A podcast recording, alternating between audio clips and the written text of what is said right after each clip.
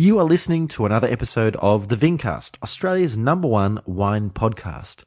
I'd like to send out a massive thank you to my good friend Sam, aka Old Mate Wine over in Perth, for leaving me a really wonderful review on the iTunes page and a five star rating.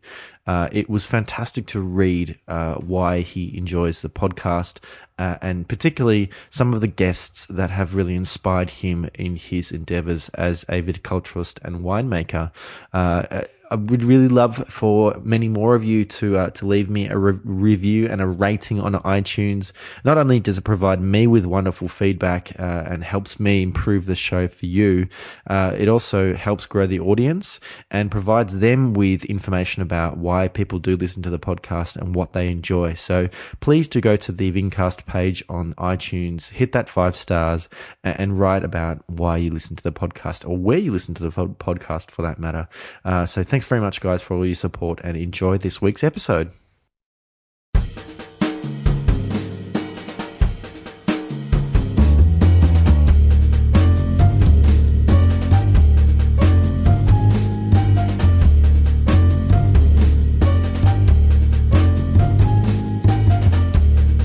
On episode 95 of the Vincast, I chat with Sue Dyson and Roger McShane from Living Wines and Food Tourist.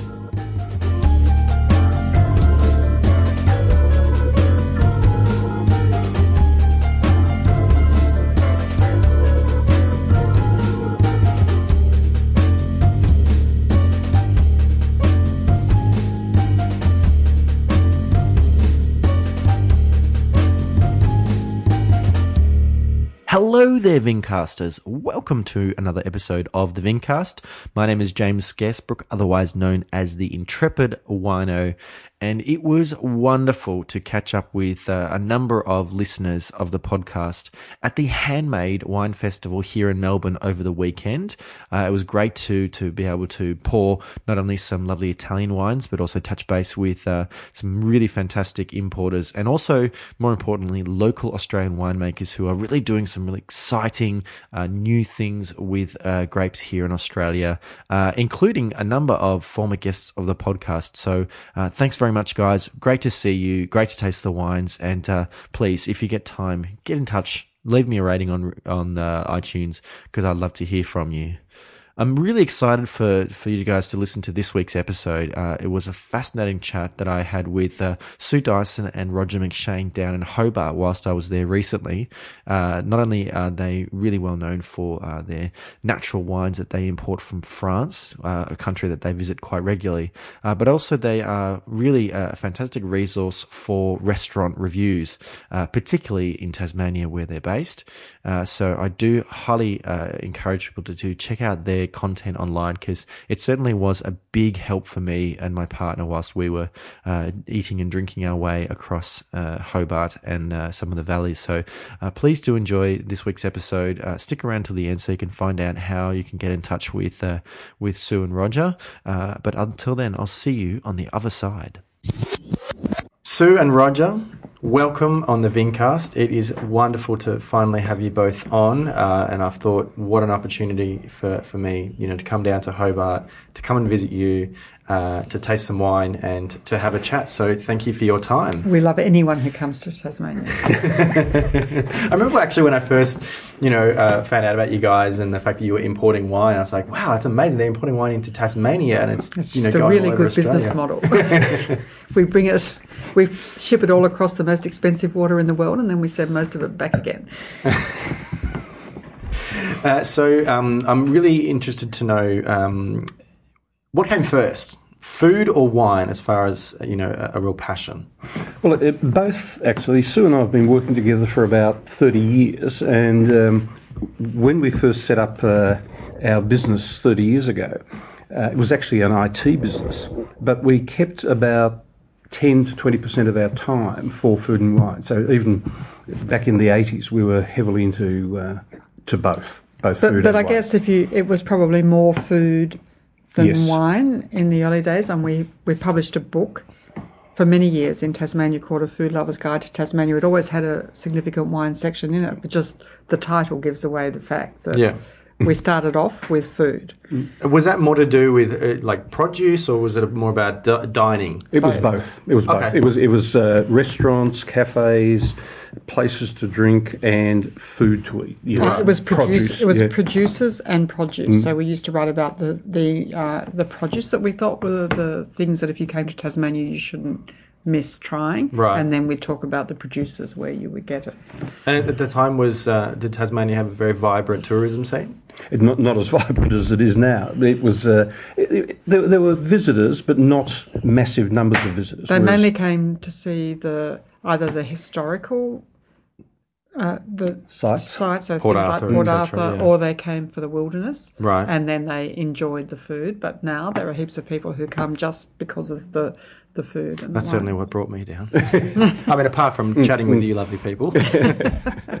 I know. I mean, there's a now, and also I think everything's changed a lot in terms of the the ease with which you can get here, and it's quite feasible, especially with you living in Melbourne. It's really easy to come to Tasmania for yeah, a not, ex- not expensive as well. Then come to Hobart for one weekend, and then a few months later come to Launceston. And Yeah.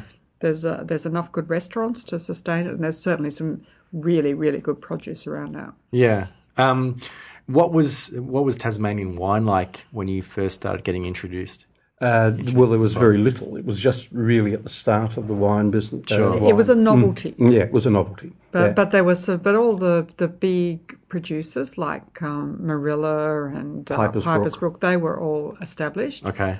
But it was I think the community didn't realise that there was a wine industry, whereas now everybody knows there's a wine industry, and the tourism part of it was nowhere near as significant. I don't, we'd have to go back. The first year we wrote the book was in 1990, 1988, and I doubt if we had any vineyard restaurants in the book then. Whereas Right. now, um, over the last few years, What I mean, that's changed but, quite but even even on the mainland, you know, there wasn't really much of a wine tourism scene. apart from things like the Hunter Valley or Yeah. went to South Australia. or Barossa, yeah. the Barossa and the Hunter But Valley. even then, it was you know, a lot of it was just sort of cellar doors. I like come and taste my wines, and you buy Yeah. it, and you and then you Ta- Tasmania's leave. probably grown in the same uh, through the same sort of time frame as places like the Yarra Valley and But the- Margaret River and But but the the wine has become a lot more of a draw card now. yes. yeah, it's a Yeah. major part of the Tasmanian tourism industry. Yeah, absolutely.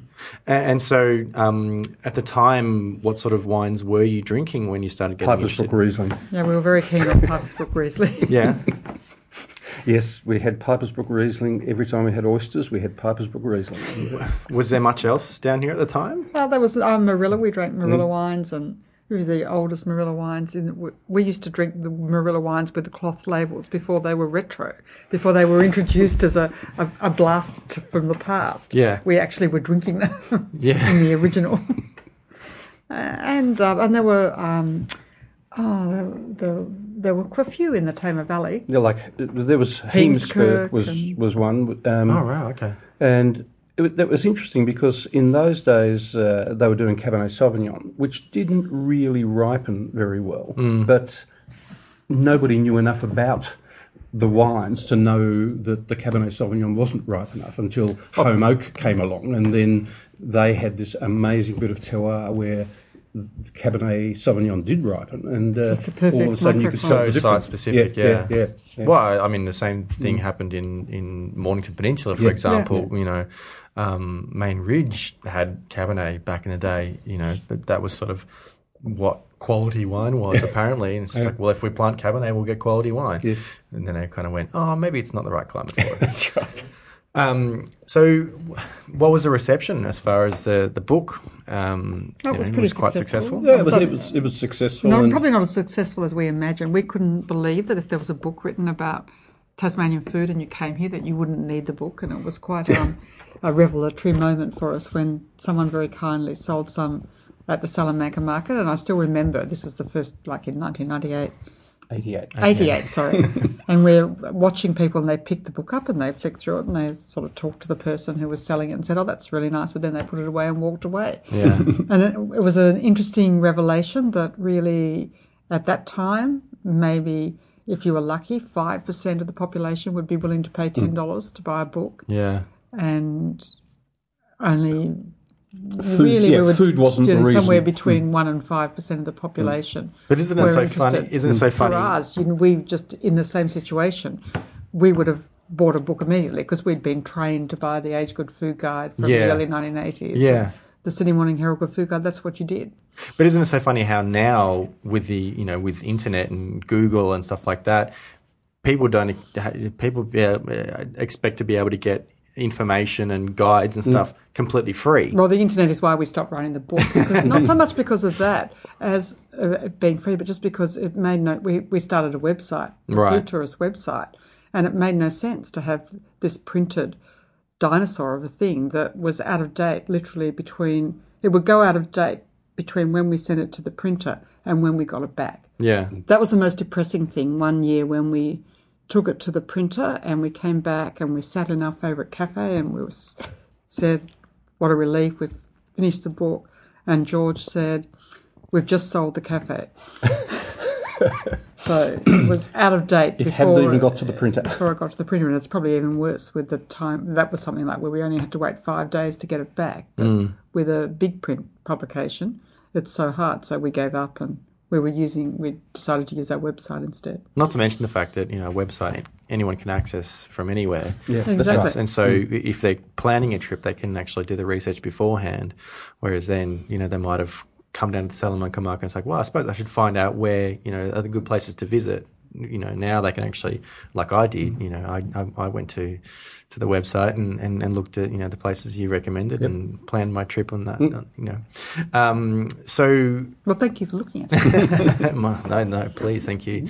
Um, so, how did the um, how did you approach as far as the blog? Um, uh, this was probably pretty early. As far as you know, what was there such a, a concept as a, of, of we're a we're pre-blog. We're, we're very pre-blog, but we, we were was an online guide, Yeah. basically. Yeah, um, it was interesting. In 1995, uh, we were doing a lot of IT work, particularly for Microsoft, and we took a trip to um, Seattle. And the f- one of the things that really stuck in our mind was we saw a bus with an advertisement on the back of the bus with a website, and that was all it was. And uh, that really struck home to us, and we said, you know, this internet stuff is really going to take off.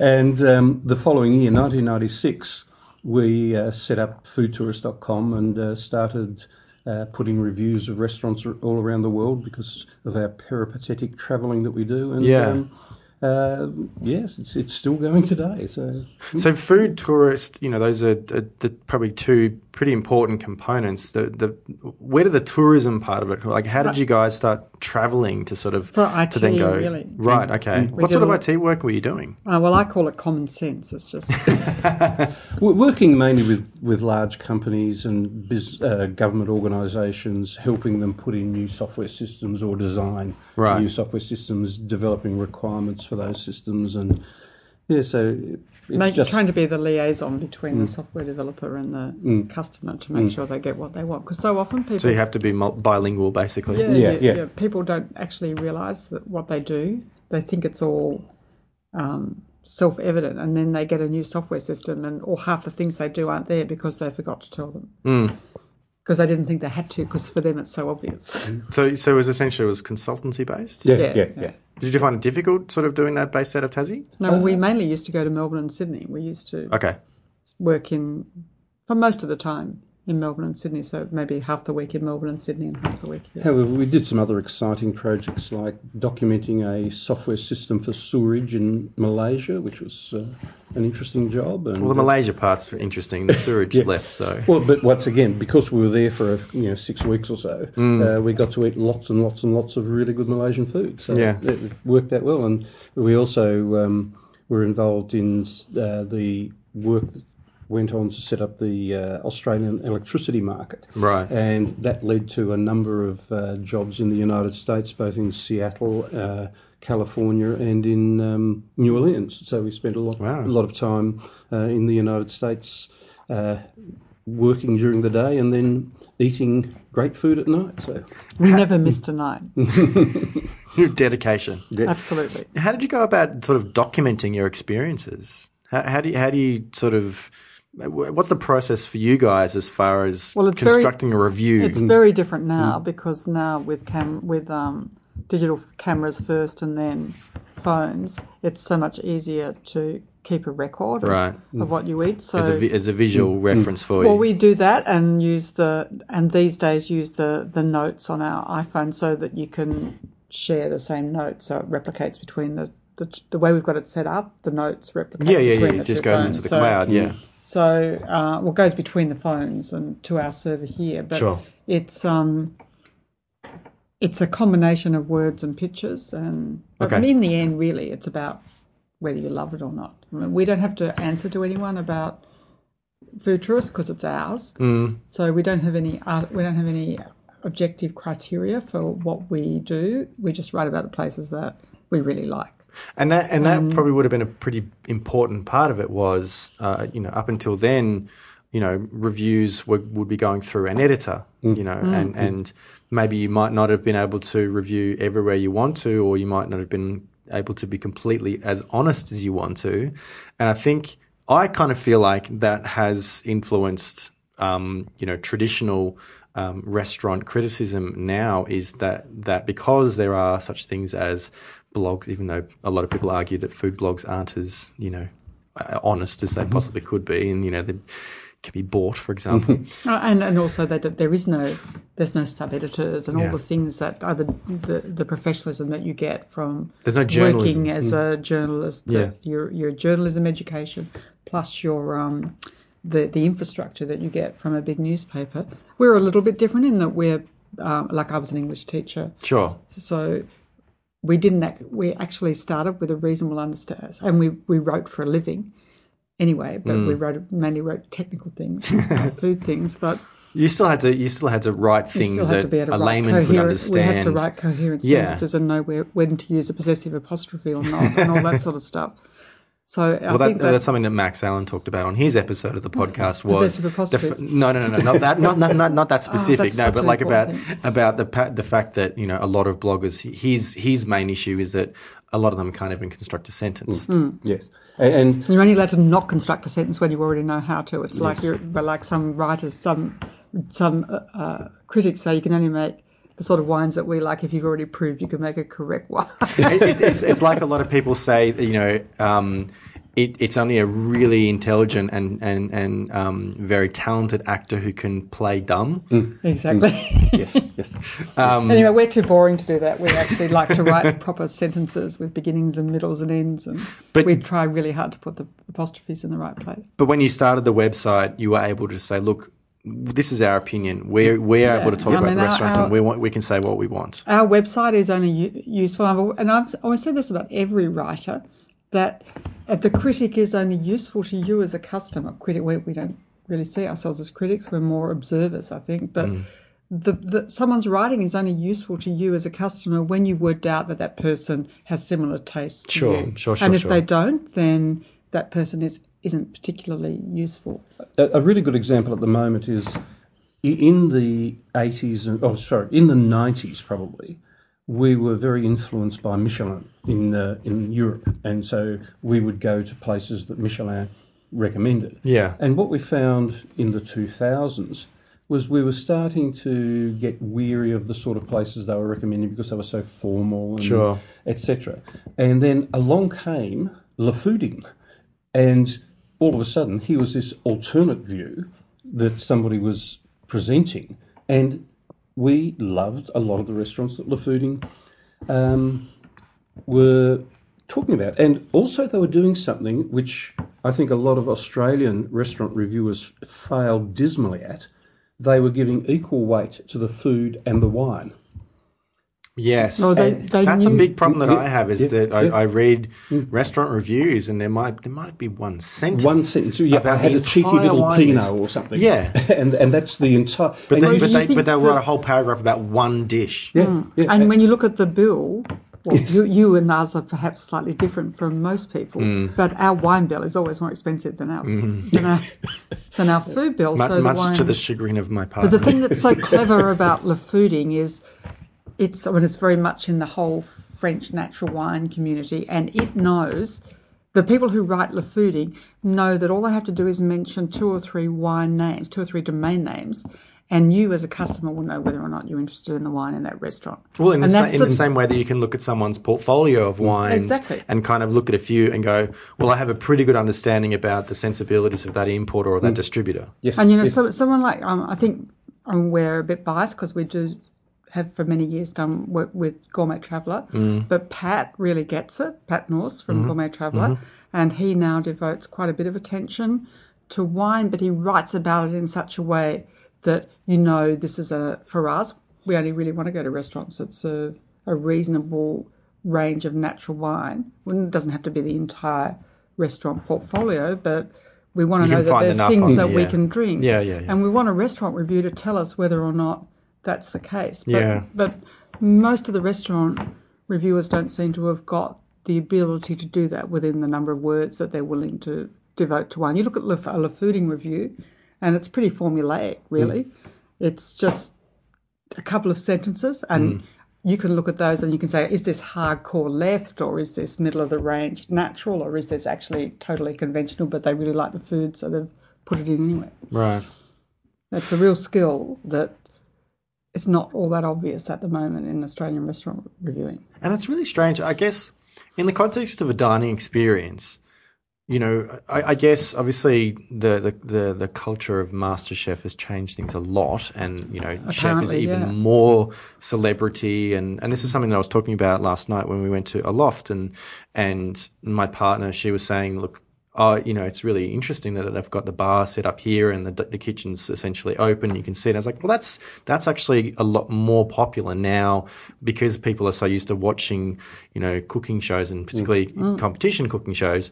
You know, to see that happening. Um, I can't even remember what I was going to say.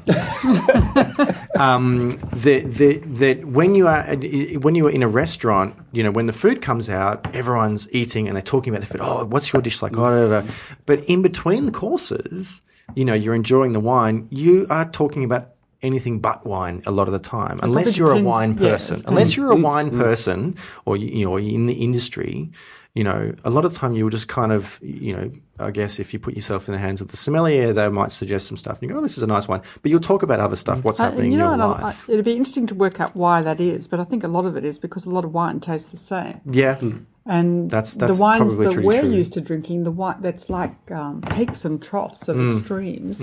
I don't mean peaks and troughs in terms of good and bad, just in terms of extremes of flavour, Yeah. texture, Yeah. colour, even. Yeah. And we have lots of fun trying to match food and wine by colour. That's a good experiment that seems to have given us some really good results. Yeah. And so the wine experience is as exciting as the food, but because there's a, uh, amongst a lot of the wine industry, there's you're all aiming for the same gold medal, then you do tend to make similar sorts of wine. So the differences are about the margin between 94 and 96 points. Sort of. It's Yeah. not really interesting conversation. Oh, I, I know what the margin is. That's New Oak. That's, but but it's interesting. The the, the restaurant critics, um, and and this is a worldwide phenomenon, but it, it's certainly the case in Australia. The restaurant critics describe the atmosphere in the restaurant. They describe the greeting. They describe the staff. Sometimes Decor, spend decor. The music playing. They always talk about the food,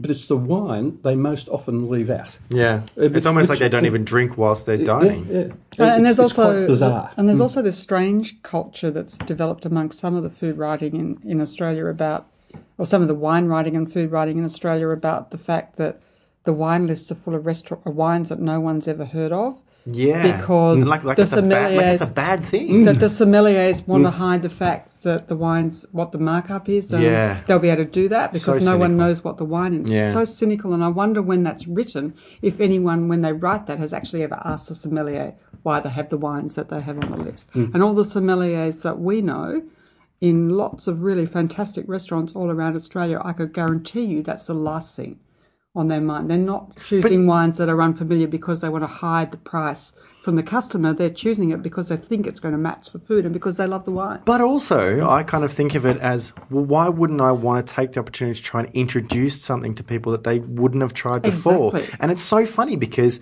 so often, again, you'll talk about a dining experience and go, oh my God, you know, this particular, the construction of this dish, like I wouldn't have thought of putting that ingredient Mm. And that's in a there. positive. Or, oh my God, I didn't expect them to play, you know, like, late 80s, early 90s hip hop music or, oh, this really kooky, you know, um, thing on the wall. But they never say that about wine. Mm. Wow. Oh, I had this amazing wine and it paired really interestingly and like in a way that challenged me in some way. That was so surprising. They Mm. don't talk about that sort of thing. They want to, they want the wines they know and they know exactly what they, they're going to get. And- And there's there's a lot of um, I, I think the wine industry, and I'm talking about a lot of winemakers. Uh, I'm talking about wine writers, and I'm talking about wine sellers. That they grew up in the 60s and 70s, and that's where they still live. Yeah. And um, they they want to be able to walk into a restaurant with their friends, and they want to be able to say. I know lots, Yes. and they want to be able to call a particular wine. And if they're now looking at wine lists and they don't see anything that they know, it, it, it, I think it's it's both a question of I'm so confident with this wine list, but also I know nothing. I'm completely mm. I, I, I don't even know, and, and you know, and they'll just go, oh, we'll just have a, sh- a Chardonnay, mm, mm, yeah, A- a- and and it's it's a shame that Yeah. that people. And I think that is not more largely a curious. Yeah. perception issue. I, I guess the only thing is that when you, if you do have a wine list that you know that most of the population isn't going to recognise, then it's so important to have good stuff. Yes, um, with us, I mean, you, you work with um, w- with Italian wines.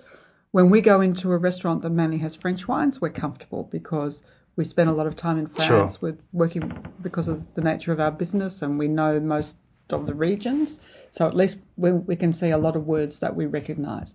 When we go into a, a restaurant which is predominantly selling Italian wines or Spanish wines. It's much less familiar to us. And we're excited by that, but we are totally happy if we get a good sommelier and totally unhappy if we don't. If, uh, if we can't, if, we can't like explain, it- we can explain what we like. Exactly, In yeah. terms of, and it's not going to be grape varieties, it's going to be how the wine was made and Mm. how the grapes were grown that we're looking for.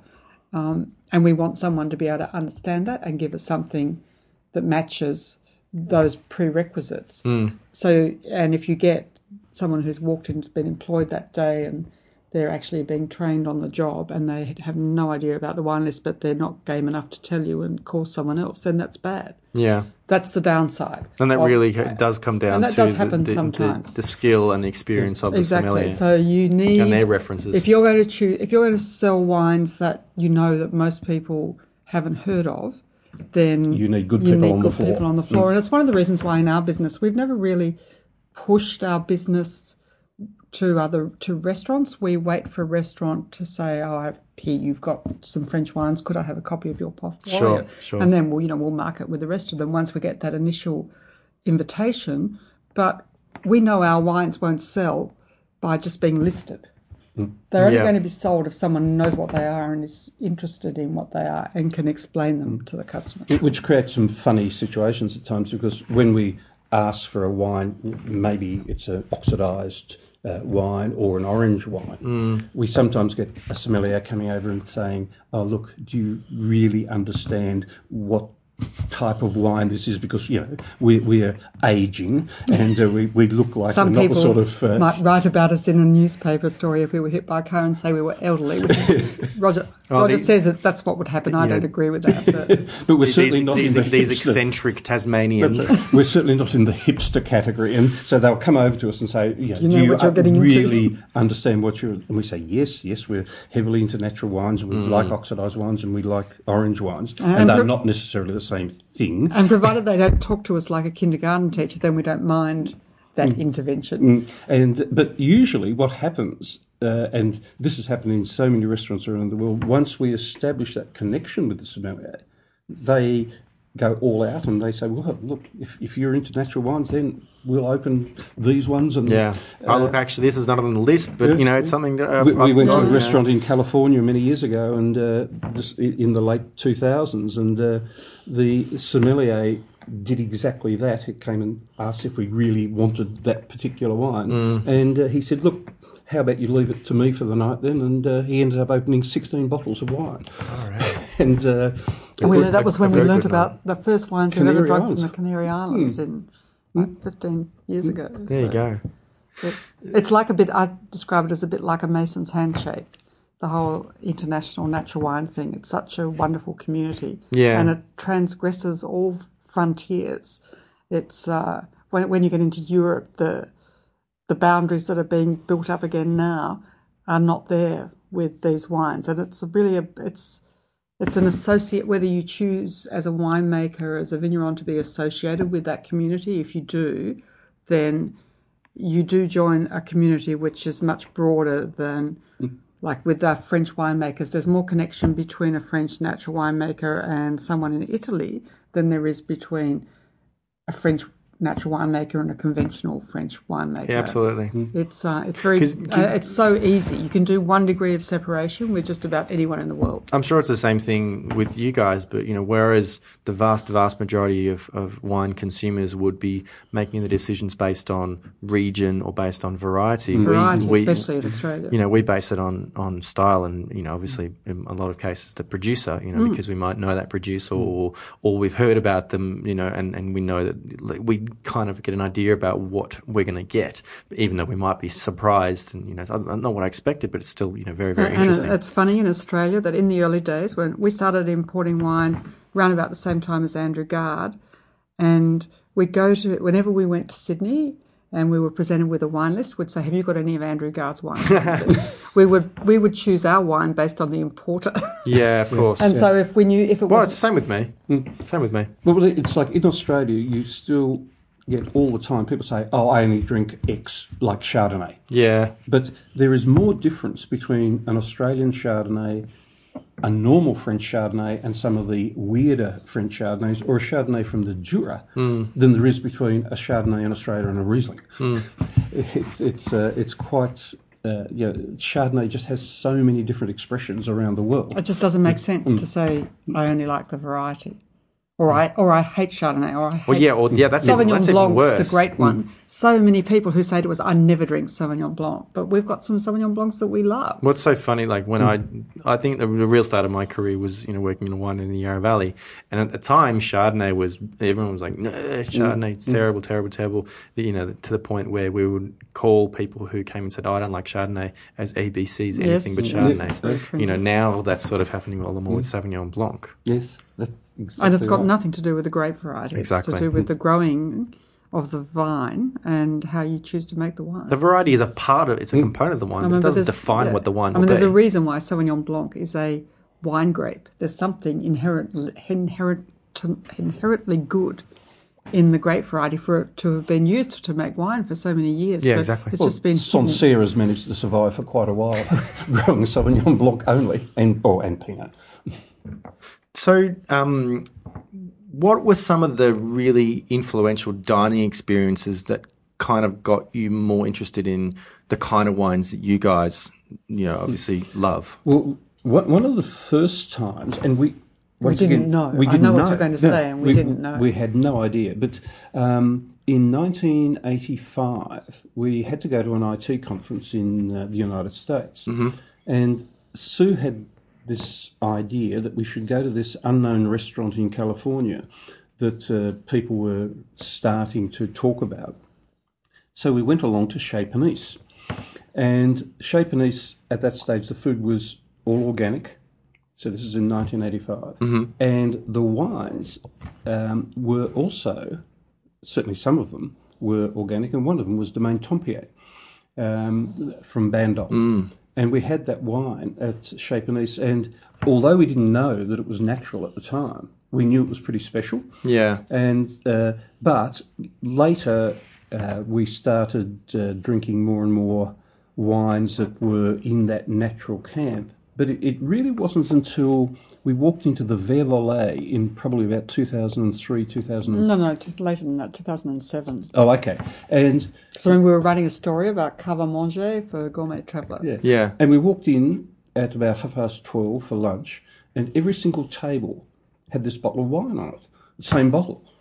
And it turned out to be It was a Jean Foillard Morgon. Mm. And we just thought, well, if everybody else is drinking this wine, perhaps we should too. There must be a reason. There must be a reason. Yeah. And we drank it, and it was just so amazing. And it's very interesting. And you read so many stories about how people got into the sort of wine that we like, and they either they either happen at the Verre Volé or they happen with that wine. And eh, because Foillard was one of the first people to really um, pick up Chauvet's ideas and, and make wine without with minimal intervention. Yeah.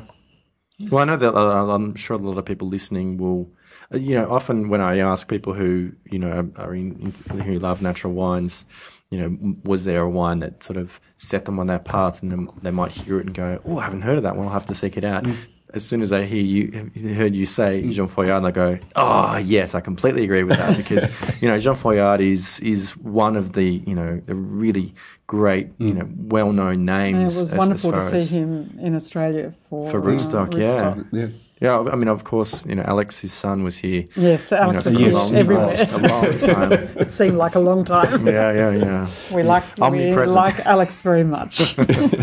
And I think Alex liked We're Australia too. Very Yes. admiring of his ability to stay up all night. But, So- but, uh, about about at that time also, we, we were lucky enough with a couple of friends of ours to, to buy a house in in Provence, and uh, we'd sit there drinking uh, wines, many of which were natural at the time, and um, We didn't know that. we didn't know. No, we knew they were organic. Yeah, that's right. Well, that, I wanted to know how did you kind of you, you kind of stumbled upon this and went there's something about this we like we're not sure what it is. Did you kind of go to people and say, "Look, we tried this one, really, really like it. Can you suggest some stuff like it?" We're, we're fairly once we decide to engage in something, we it's a fairly fast track. Yeah. I think we But there wasn't a, there wasn't a common language in the mid two thousands about natural wine, and so people were just starting to get the un, an understanding of organic and you know the whole natural fermentation and Right. no fining or filtering etc. I think I, I think mm. Nick Hildebrandt was mm. about the only person that we're aware of who was mm. really uh, could. I think probably the first time I heard the term actually might have been from Nick, Okay. not someone in France, which Right. is interesting. Yeah, and uh, so so it, it was very early days, but by by sitting in France and drinking these wines, our palates changed, and two things happened. One was the the fruit forward wines of Australia. When we'd come back to Australia after drinking savoury wines in France, Textural wines. yeah, textural wines, um, and we'd suddenly get these wines which obviously had been hanging on the vine for a lot longer in Australia, and you know more sugar, uh, fruit More sugar alcohol. being Yeah. and Much more, more alcohol, alcohol. and a lot more alcohol than what we were drinking in France. And possibly a lot more alcohol than was actually written on the label. yes, Which is frightening when you consider what was written on the label. That's right. And so we we thought, well, maybe what we should do is bring a few wines in from the area around our house, which was on, in the Ventoux. We could see that as the only way we could afford to drink what we got used to. And so we brought two or three producers in, and um, then So that was the start of the importing. that was the start of the import. 2008, I think. it was. Right. Okay. And um, but very quickly after that, we realised there was this beast called natural wines being produced and was growing rapidly right through France. And so we made sure then that any new producers we got were uh, completely natural, and the ones that weren't, we dropped off uh, the list. And um, right. Okay. over time. I mean, it's, it's a fairly, it's a fairly Catholic sort of collection. Our our portfolio. It's um, for us, it, the fermentation has to be natural. The viticulture has to be organic. absolutely has to be organic. And that's about at it. minimum. At a That's about it. yeah. Um, we we would never No fining. Mm. no no fining and generally no filtration. I think we've got some wines that get a light, particularly some of the light white wines get a light filtration, Well, I, I- okay. and just to, definitely stop, just to stop you there, one of the big uh, issues in in wine is what the definition for natural wine is. So, and I think for me, the the definition of natural wine is one of the most subjective things Totally. in wine. So, I'm just interested to know what your definition of natural wine is. Oh, that, that's relatively easy for us. Um, it's more a lowest common denominator yes, it, it must be organic or biodynamic in the vineyard. No, Yes. Um, No commercial sprays Yep. in the vineyard Yep. whatsoever. no herbicides, no, No. pesticides. And the, the, that's a No fair- irrigation. Uh, we we don't have any wines that have been irrigated. Okay. Um, in that- France, that it's allowed for the way. first three years or two years. Yeah, as far as But- propagation, yeah, of yeah, course. but after that, most appellations in France don't allow irrigation, whether it's conventional or, or Yep. natural. So Um, so that really hasn't been an issue for us because we mm. only import wine from France. So it's kind of a given. But um, but certainly no sprays at all, and that's a philosophical thing because what really struck us at about the same time we started importing was we were reading research which says that winemakers in France or vignerons in France, sorry, have an eighty percent higher chance of dying from cancer than the general population. Hmm. And there's something terribly wrong with that when you consider that it's actually quite a physical occupation. You're getting lots of exercise, you're out out. in the fresh air, but you're more likely to die than someone who works in an office in Paris. Well, I, I mean, I heard when I was traveling and visiting wineries in Europe, I heard stories about cooperative wineries, in mm. you know, and chemical companies would mm. come in and, and tell the growers you need to use these chemicals, and not actually educating them, and they were actually throwing the, the, the chemicals with their bare hands. Yes, oh, that's, that's right. It- But the same thing has just happened insanity. with just general agriculture, say in Tasmania. It's Just the lack of accountability mm. is astonishing. With some and, of and these companies. pesticide use amongst vineyards in J- in France is enormous. Mm. So, so that, that's the first thing is, is they, they have to be organic or biodynamic. So As no far as, yeah, so as far as the growing, yeah. Secondly, that to be a natural wine, it has to be fermented naturally with natural yeast, the indigenous yeast. Mm-hmm. So Because if you're- spontaneous fermentation with its indigenous yeast. yeasts. Yes, absolutely. Because if you are adding yeast, you are adding, in most cases, you are adding foreign flavours to the wine. Yeah. Uh, and in fact, many of the yeast companies actually boast on their websites This will buy give our you- yeah. yeast and you will get f- tropical flavours, Yeah, you will get yeah, guava and yeah. so on. So it it must be naturally fermented. Mm-hmm. Um, no additions, so no DAP or no fish bladders or no, And no, uh, no high whites. tech um, reverse osmosis or any of those sorts of Yeah. gadgety things. Yeah. Yeah, so so no additions, no high tech stuff, and so no fining because that's adding foreign substances Yeah, to the wine, so which no you bentonite. can't. No, no bentonite, no no uh, egg whites, no no none of those things. What about filtration? Filtration. Some of our winemakers do a very very light filtration, but Because I- most like, do settling. They just leave it in the tank Well, until that's the thing. Like Yeah. I, I actually think of racking as Mm. a form of filtration. Like a, lo- a lot of you know a lot of the wines that I represent, they, Mm. would they they disagree. But I think well,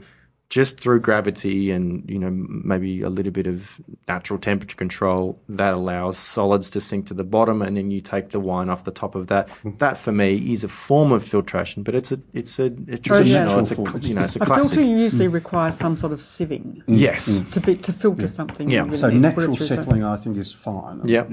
That, that's good. But, Now- but now you're starting to get into the fine edge. Sure, sure, where- sure, sure. Yeah. W- And, and uh, as far as And uh, then the SO2, last thing is uh, is well, it could be the first thing in Australia because normally uh, sulfites are added at the beginning of the process Right. to kill the uh, natural yeasts. Okay. Uh, we, we're not sulfite Nazis.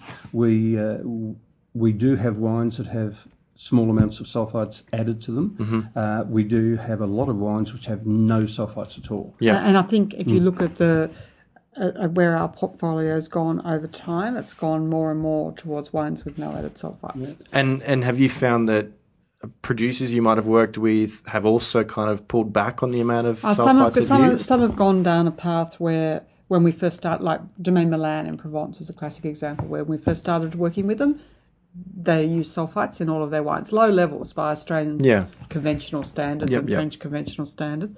But now Henri Milan loves drinking wines without sulfites. Mm. So he started to make some for himself, Mm-hmm. and now more and more of the portfolio is no sulfites. Yeah. So that he still keeps some of the wines that um, are there's a classic white wine that's one of his the, the wines that the domain is known for. That is at the moment still made the same way, but probably I would say with by the next vintage mm. that will have gone as well. So he's gradually gone totally away from sulfites. I guess the other thing is, and we have some wines that are, are made with new wood, but that's like I don't know. At the moment, there's maybe 250, 300 individual wines on our list, and I'd say maybe two of them have seen, three or four of them have seen any new wood, and it wouldn't.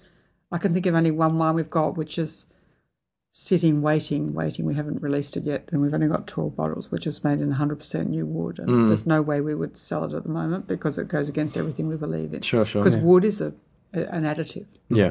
New, What new, new wood new is wood it is It, that cha- added it changes the, the, the expression of the It adds the things. vine and the it and, and the things to the soils. wine, yeah. Yeah. So it goes against the the, the minimal intervention. So, so, we, we- so basically, we we want low sulfur, like ten milligrams or twenty milligrams maximum in Mm-hmm. wine, or none. But one of the things about no sulfur is um, you have to be a very good winemaker, and you have to really understand Well, the winemaking process. And you've got to be a very good vigneron too. That's Yeah, right, absolutely. To to not use sulfur because you have to understand when the tannins have got to the stage where they are acting as a preservative because it's the tannins that preserve the wine. and you've got to if work you don't use sulfur. and you've got to work with really good grapes and you, and right. if you've had a difficult year you've got to you've got to go through rigorous sorting Mm. to try to get rid of the grapes that may put the wine at risk when you're Mm. not using sulfur to protect it because sulfur is a great risk reducer Mm. and like, you know I, we don't have any issue if, so, if people want to if people are making a living and they don't want to put their living at risk and they see not adding sulfur is putting their living at risk, I can understand why they do that. But just that we don't particularly want to drink those wines. I now find it really hard to drink most conventionally made Australian wines, and it's a shocking thing that this has happened. But there's just too much sulfur. My body just says no because it's sulfur and new wood. It's mm. trained. Well, uh, it's trained to rebel against it because we don't ever drink it. And of course, the I- I other find- benefit is that we just don't get hangovers. For me, filtration is the biggest issue that I find. I, I am so tired of finding wines just too clean that they are devoid of any real expression. Yeah, it's like strip, Um, stripping out all the interest. I remember reading, um, I think it was Alice Feiring's second book, and she talked about meeting someone at um, UC Davis. Um, and I can't remember if he was one of the professors or if he was a winemaker himself, but he talked about doing all these things that he could then filter out or he could extract in some way. It's like, well, why add them at all? So, well, that's just the way that you, you do things. I, I find that to be totally abhorrent. You know, like It's crazy. anything, and, and, and this is something that I talk about, um, that when you take something away, when you are filtering or, you know, or, or, or um, you know, uh, not allowing a vine to find its own um, balance with the, the ecosystem and, and and build up its own protections, you then need to replace that with something, and that might be more SO two, or that might be, Or or, or you might, or you might have to you know, do something that hides flaws. And that to me, again, is totally abhorrent. I, I can't, you know, I, I, and so more and more, I just want to t- taste wines that, you know, for lack of a better word, are alive. Um, Well, So- it, it, it's interesting that this idea of having a clean, clear wine has come about because of wine shows in Australia where Hmm. marks are allocated for uh, cleanliness, Clarity, Clarity. yeah. clarity. And it's just such a stupid, stupid thing because it, it has nothing to do. What, well, what it's doing is it means you have to take stuff out of the wine and you're changing the flavour of the wine. We, we find that people really understand, people who not who don't mm. aren't obsessed with wine but are, they are interested in having a conversation about what all this means if we talk about honey.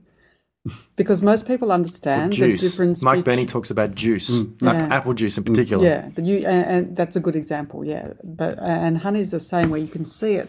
It's so visual the difference between a really clean honey that you might get in the supermarket, where it looks perfect, it runs, Runs easily, easily, yeah. and it's you can see through it. It's clear And it doesn't go hard when you put it in the fridge. And something that's raw, where that's been um, just been produced without any chemical, without without any heat, Mm. then and there'll be bits of pollen and maybe some bees' wings and a few other bits and pieces in in it. But peop most people who are interested in eating well know that that is better for that that is more delicious Yeah. and it's also better for you Yeah. than something that's highly extracted. That's what and nature's exactly given the you. same thing applies to wine. I mean, we're It's strange. It's we're so just strange. so convinced that, and you talk about with yeast, you talk about the difference between sourdough, true sourdough bread, which is made from a natural ferment, and not the not the sourdough bread you get at the fast food places that say it's sourdough, but it Mm, really isn't.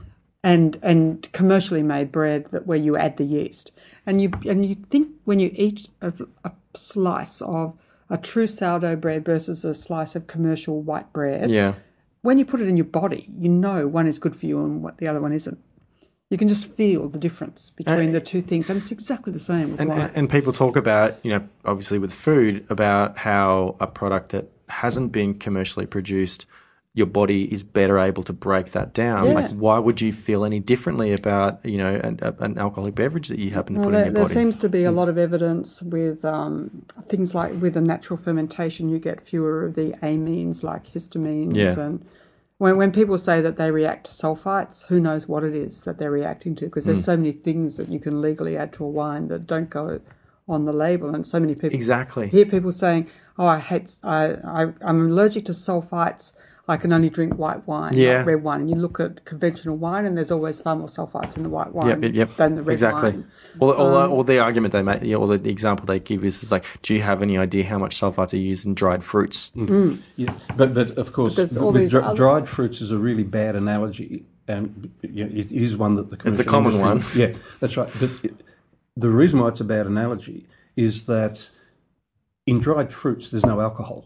No. In, in wine Yeah. there is both sulfites and alcohol. Yeah. and your liver thinks that sulfur is a worse poison than alcohol, mm. so it processes that first. Yeah. which means the alcohol stays in your body longer, which means you're more likely to get a hangover. Well, I, I, I do love that, that the great story about the, the you know the origins of the natural wine Oh, bar in from Paris. Alice. Where- that, that the reason they wanted to drink more of those wines is because they didn't want to have to suffer the big hangover the no, next day. so, um, And we, we have tested that hypothesis to almost destruction. Yeah, And It's really hard to get a get a hangover hangover. unless Matt Young's here and we drink sake. So. um, and as, as far as um, when when you were importing, um, particularly you know this these you know slightly more esoteric wines from France, did you find that the the history that you had with food tourist, uh, you know, and and you know cataloging Australian restaurants, did, did that help you guys as far as selling the wines into you know the restaurants? Ah, that's a good question. I know. I think actually we're the best in terms of how we made, um, how we got to know restaurants outside Tasmania, because the majority of our wines are probably sold in Melbourne and Sydney. Um, in the early days, I think we actually have a lot to thank uh, Luke and Luke Burgess from from Garagistes because Luke and Katrina and Kirk, the restaurant that they set up in Tasmania in 2010, was probably the first restaurant that was entirely natural wine Yeah. in, in Australia. Yeah. And we kind of we went through this process of learning about these wines a lot together. Right. And people came to Garagistes and we met a lot of restaurateurs from interstate because they came down here. We met sommeliers. So Garagistes was like a real destination for people. absolutely, yeah. I remember meeting. It was certainly um, the first totally natural wine list in Australia. And so, in the same way that they were coming down to, to you know, discover this amazing, you know, cuisine that, that Luke was, you mm. know, putting out, they, they, they kind of at the same time happened to be introduced to Well- all these amazing natural well, wines. sommeliers would come. Yeah, exactly. like, that's how we met mm. Matt, Matt and Linda from mm. Black Market Sake. They came to show wines that before Garagistes opened in 2010. Have you found that since Richard then also? Hargraves and Annalise, we met them because they came. Have you found that since then chefs have become a lot more interested in the wines? Yeah, as I think chef like in chefs, many cases. chefs like the flavour of natural wines. They Yeah. like the savouriness. They Okay. like the. And they, they like some of those well oxidative food. Mm. characters that, like in the Jura wines, you get so much umami, which yeah, is exactly. so attractive. And they love umami themselves. yeah, Yes, exactly. So why I wouldn't they think wouldn't often wanna drink it as well? chefs well? that are pushing. Sometimes it's the chefs that are pushing. Yeah, the of restaurants. course. We had this. We used to have this. Um, a couple of funny experiences where we were. It was uh, restaurants where the chef was ordering our wine. Mm. There was a, a wine buyer who would buy all the other wines, but the chef would make sure that there was some of that. You have to have this on because And we then there was a classic Yeah. example in the early days of the Duke, where in Sydney, where um, all the pet nats that we bought from Philippe Bornard before there were any pet nats really in Australia, Yeah. Um, they all went to the Duke and they were all eaten, well, they were all drunk by the kitchen staff, Mm. by Mike Eggert and Tom and all these, uh, and, and Mitch. All these chefs were drinking the pet nats. It- It's it's pretty funny actually. Um, you know, just last year at Rootstock, I found that the most fervent people at the event were chefs rather than sommeliers. Well, well the, the, and this is something that a lot of people uh, overlook, and it was certainly the case in Tasmania with Garagistes. the people who were puzzled by Garagistes in many cases were winemakers from Tasmania. Sure. And but it's because chefs who go out of their way to source clean organic produce, they naturally want to have wines that meet that same philosophy. Yeah. And In, in, uh, a- and in the same way that they, they look at a plate and they can see those ingredients and they can taste it in their mouth, That's right. they want to know that what I'm putting into my glass, It- it- I can feel like it actually is, you know, expressing where it's coming from and what it's made from. And a lot of it comes down to what you were saying right at the very beginning of this conversation about uh, the MasterChef has and all those programs have educated people so much more about food, but wine has stayed in the same place. Yeah. Wine really hasn't. The, not a lot has changed in terms of what people know about wine. The majority of people know about wine now compared to what they knew 15 years ago. They still like Chardonnay or they don't, or they like Sauvignon Blanc or they don't, or frighteningly, they are red wine drinkers or white wine drinkers, which is a completely incomprehensible But thing see, to here's, me. here's the big difference. Wine businesses, wine companies are much, much bigger than any kind of chef's influence might be. Yeah, I know that. Absolutely. That's, and so, so, that's a and really so good observation. they don't, they, you know, big wine companies, don't want anything. they're the status quo. Mm. They don't want anything to change. So they're going to do whatever they can. And, and, you know, and, mm. and we all know what they're like. They, they kind of go, oh, you know, orange wines or, mm. or no SO2 or not filtered wines. They're faulty. And, and I still have people saying those kind of wines, you open them, they fall over, you know, Yeah, in a couple of some of those hours, as It- which is the opposite. Which, uh, it's yeah, some, totally some will last for days, and exactly. some you need to drink them within an hour. It's Uh, you know, just the nature of the wine and But the. we've also had 25 year old natural wines when we go to visit Exactly. our They, oh, they don't age. France. What out? What an outrageous assertion to make. Stupid, yes. It's so it, stupid. suit- it suits the big companies to you know, and that. but the, and also the really sad thing is, um, I feel really, I don't know what the answer to this is, but I think that the whatever criticism we may have of some of the restaurant writing because it doesn't get into wines enough, at least the restaurant writing traditionally in Australia, the writing about restaurants has been well funded by the owning institution. Yes. So I noticed that John Lethlean said today that he spends fifty thousand dollars, that the Australian spends fifty thousand dollars a year. I presume he means for him to eat Sending, in yeah. restaurants. So you know that's a big budget. The wine writers, from what I can tell, don't get anywhere near that budget because they don't have to because the wine comes to them. And Yes. you see photos. But of, at the same um, time, they're not paid in the same way, and a lot of them will say, "I can't completely rely on you know my wine writing to to survive." no, no, but, no, but, that's but, right. the- but there's no. And that's what the- Sue is In saying, the, yeah. in the restaurant, there's there's still this culture that says that if you're going to write about a restaurant, you should be independent Mm. and you should make your own decision about which restaurant to go to, and uh, and if you're in, in the classic way of writing about restaurants in in Australia and in America and in the UK, in France with Michelin. You will go to the restaurant several times. Someone will fund you to go to the restaurant several times before you make the decision. There's money. or, or someone else might might be sent to you know confirm what you might have But, said. but with wine, there's no need for that budget because the wine is always just comes in. And, Yeah. and as you say, the wine industry is very big, and the wine industry will do the education programs. and the bigger the wine business, the but- more they can afford to, Yes, you know, that's but then you allocate get, a marketing budget little, to send little samples out. importers like ours, and we just don't do that. I No. mean, we can't afford to, and we choose not to. I'm not going. We're not going to send wine on a um, Unsolicited. uh, unsolicited to a wine writer. If someone asks us for something and there's a reason why they're asking for us, we'll bend over backwards Mm. to help. But we're not going. We just can't. I mean, we're we're really lucky because Winsor Dobbin in Tasmania is a wine writer, and he gets lots and lots of samples. And every now and again, we go down to his house at Cygnet into his back shed, and we get all the boxes, which we use for all our one, two, and three boxes. And it is. He's got a shed hmm. full of sample boxes. It's unbelievable, and I just it's still breathtaking. And I look at that and I think, there's no way that we could do that. Yeah.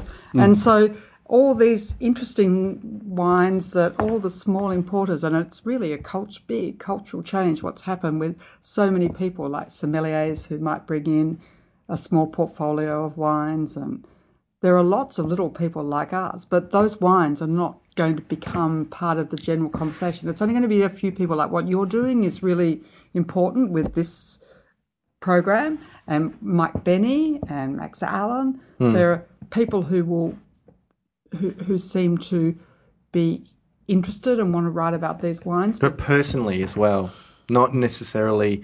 You know, because it's expected, it's expected of them as a wine writer. They are personally, you know, right. invested and interested in these kinds of products. Uh, and some of them just don't lend themselves to the traditional way of writing about wine, where you give them a score, and Absolutely. because they because they're off. It's like trying to analyze two. And that's one of the things the wine industry hasn't caught up with. When when you hear them talk about the sommeliers or the natural wine movement and how it's something being imposed by the sommeliers on the public, the public who are seeking out natural wines, they are doing it because they're interested in something different. Yeah. And we've been going to these wine shows and the public tastings for, you know, coming on towards 10 years now. Not one person out of hundreds and hundreds who flock to these shows has ever asked us whether any of our wines has a gold medal. If the They are not the like slightest bit interested in, in the show movement or anything else. They're interested in the wines for their own sake. They're interested in the story of Mm. Yeah, the wine. and the- Mm. Events like Handmade, in, that's coming up for its third year in Melbourne Yes. next weekend, and Mental Notes in Sydney the other day, and um, the the Mm. granddaddy of them all, Rootstock. These are. And now we've got one in Tasmania in June on the 19th. I can give That's a at- plug that's- for this. that's at 'cause Franklin, isn't it? Yeah. It's so exciting. I But a just lot saw of that. heaps of some of the most interesting uh, Australian winemakers are coming, Yeah. and uh, But once again, that'll be a sellout, and it, it, it's the public who are asking to go to those things. They're not. It's no imposition. Do you know what the big difference is? Is that from the producer to the consumer, everyone is connected. That's right. Whereas in a, in the commercial sense, mm. a wine producer, like you have your grape grower, then you have your winemaker, then you have the marketing and sales team, then you have the distributor, then you have the retailer, and then you have the consumer. Mm. or you have the sales rep selling to the restaurant. Exactly. And how connected are is the final consumer mm. with the original Yeah. producer? So in our case, totally it's one degree of separation. So that is the really important collaborative element is mm. that we're not competitors. Mm-hmm. We are all supporting each other. We are It's a- all supporting this, Yeah, you know, this just- part of the industry. Whereas the big wine companies, they think of other wine companies as competition. That's a really good And observation. w- w- when we walk into a restaurant with our wines to show them our wines, they know that we have sat in the kitchen of the winemaker and tasted their wines Yeah. in their home. Yep. And you know, it, it's a direct connection, and we know the stories. and and, but there and, is a and you one- go into their restaurant and you'll buy wines of other importers Yes. and other local producers, mm. and they know that this is part of a community. it's a community, and we're all wanting to educate everybody. Exactly. And we all share the same goals. And it's true in France. that We don't know the culture in Italy, but I imagine it's very similar. But the the, the community of the producers in France is incredible, fantastic. yeah. They're all mm. wonderful friends. And I remember one of the first tastings we did was um, in the room next to the gallery next to um, Cumulus with. Um, Arc one. yeah, it- at Arc One with Giorgio de Maria and Andrew Guard and Matt and Linda with their sake and um, and I remember looking at Andrew was pouring Thierry Puzelat's wines and we were pouring Hervé Villemade's wines and you know those two people they run events together Yeah. and I just loved it that we were doing the same thing Yeah.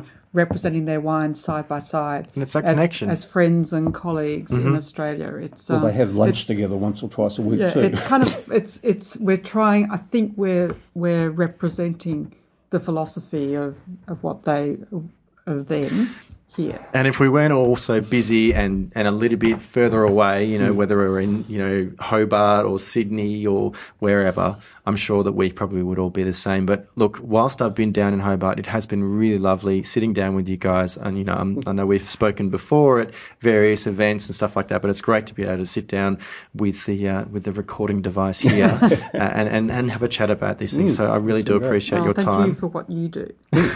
It's my pleasure. Look, uh, as far as um, website and social media accounts, if you'd like to uh, to share with the listeners how they can. Uh, Oh, the keep in touch website with is you. Living Wines, livingwines.com.au, and because we're not really good at marketing, the Instagram and uh, name is Food Tourist, not Living Wines. Yeah, wonderful food, and wonderful Instagram account, I must say. And the uh, Twitter account is food underscore tourist. And the website for our restaurant guide is foodtourist.com. And Facebook? Uh, Facebook is Living Living, Wines. Wines. Facebook slash Living. Fantastic. Living And look, I look forward to uh, to catching up with you again in Melbourne Yes, we'll see you at, next uh, at Handmade. Yeah, we look forward to it. Guys, thank you very much for listening to another episode of the Vincast. I have been James Scarcebrook, otherwise known as the Intrepid Wino. And of course, thanks again to Sue and Roger for their time and for opening some wine for me whilst I was in Hobart. Uh, you can, of course, follow me on social media. You'll find me on Twitter, Instagram, and Facebook as Intrepid Wino. Uh, and also the podcast is on Twitter at the Vincast. Uh, come to the Intrepid Wino YouTube channel and you can watch uh, some of my Let's Taste videos where I open and talk about Australian wine. Uh, and always, please do subscribe to the podcast on iTunes or Player FM or Stitcher or any other podcast hosting app. Uh, and that way you'll get the new episode as soon as it becomes available. Uh, and uh, it's a really great way for you to share your impressions of the podcast by leaving a rating and review. All the information is available at intrepidwino.com, so do play, uh, come uh, pay me a visit, uh, and you can see some of my writings and some other videos that I've posted. Uh, and why not get in contact with me, thevincast at gmail.com. Looking forward to uh, you listening to next week's episode, but until then, bye.